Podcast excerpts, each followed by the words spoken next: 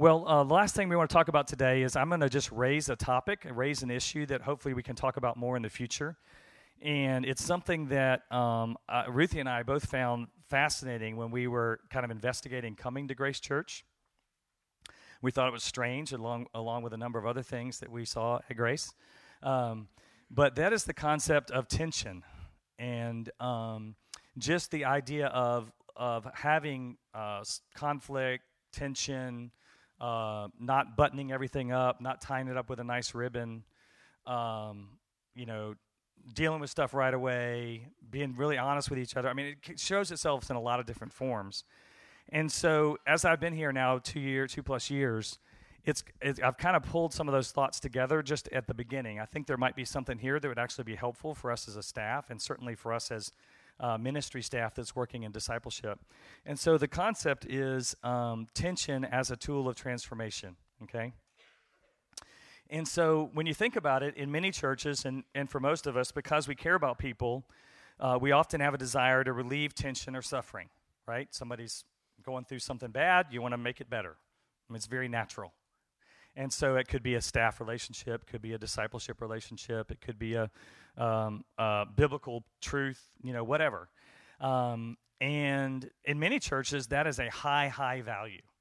Nobody can be upset. Nobody can be confused.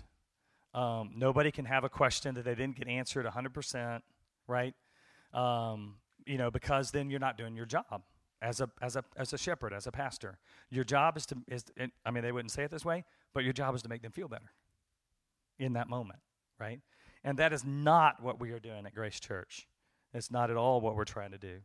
Um, and the problem is that this is often counterproductive for life change because when you relieve the tension, you relieve the motivation for growth and change. Okay? Because that tension, that discomfort, that suffering, that uncomfortable feeling, that unanswered question, that um, that situation that's not 100% resolved yet, you know, is something that's going to continue to be a motivator for growth and development. So let me give you some examples um, in teaching. You know, um, uh, one of the things that was interesting to me is coming out of the background that I was coming from is that we don't necessarily have to give every side of every theological point in every message. So if a passage mentions something that's emphasizing some aspect of the character of God or a command to us as Christians or whatever, and there's nuances to it, there's other perspectives, there's balancing truths in other parts of the scripture that, you know, if you were teaching a systematic theology course, you would certainly want to talk about. We're not going to necessarily talk about them in that sermon because this is what the text says. And so you're like, well, wait, wait, all these people are going to go home and they're not going to realize these other things that the Bible said. Yes, that's right. And some of them are going to be uncomfortable about that. And some of them are going to have questions about that. But, you know, Matt has told me before look, if somebody has a question, if somebody's uncomfortable, if somebody doesn't understand something, that's an opportunity to engage them. I mean, how many people go home from a sermon where everything is buttoned up perfectly, all the ribbons are tied up, you know, all the uh, T's are crossed and I's are dotted, and they forget about it in 15 minutes? Right? Because there's nothing provoking in it, there's nothing challenging in it. And so when we have some tension in it, at least people have to deal with that. At least they have to address it.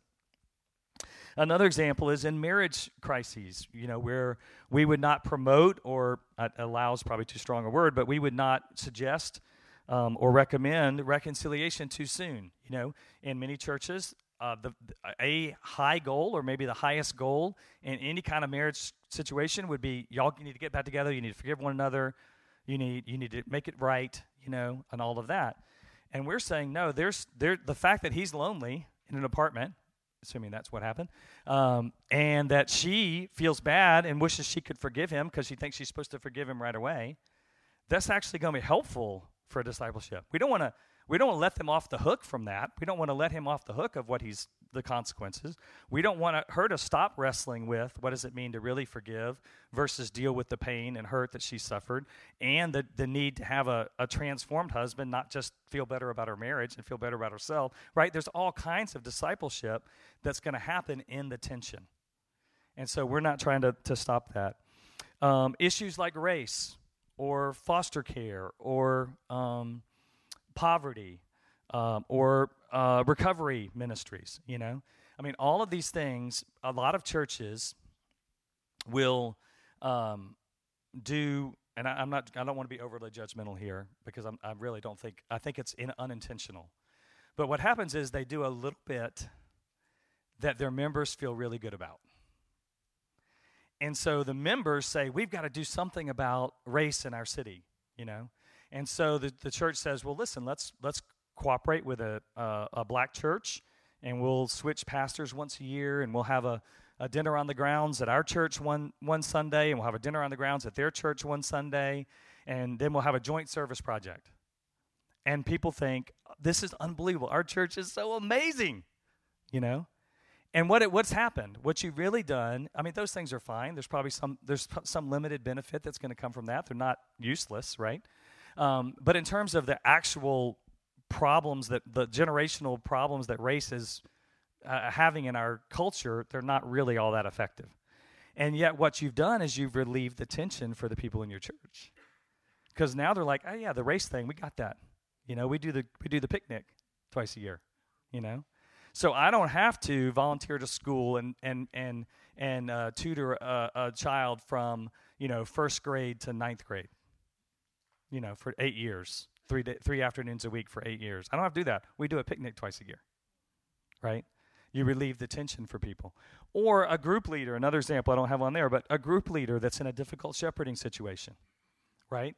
and they, they say, "Hey, I don't know what to do. I mean, this is complicated. Th- this guy did stuff. I can't.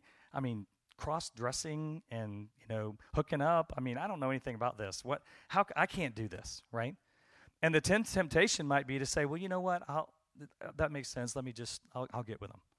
But but when you rescue somebody from that and take them out of that tension and that feeling of inadequacy, you're not helping them grow in their uh, leadership, their shepherding, all those kinds of things uh, in relationships in the workplace. You know, if you just, if somebody's not performing and you pave over it and you do part of their job for them because you can't stand to see them feeling inadequate and uncomfortable. And so I'll just do this. I'll just, I'll handle this part of it, you know? And you, you think you're doing something nice, right?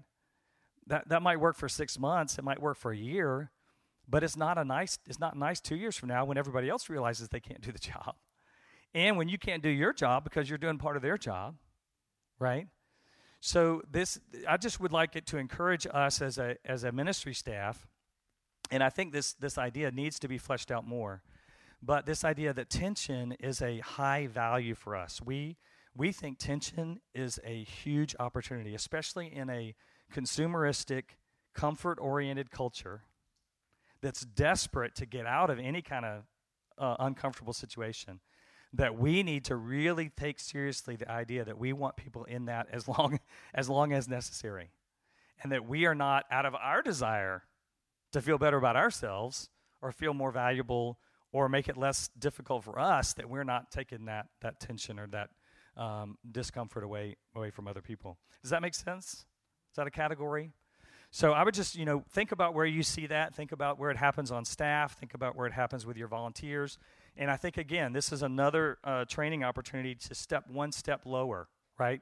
Because w- it's easy in this environment to see that demonstrated. You've probably had, you've been in shepherding situations where somebody else said, hey, we don't want to let them out of that too soon, right? So you've had a chance to learn this concept, even if you, it's not packaged exactly this way.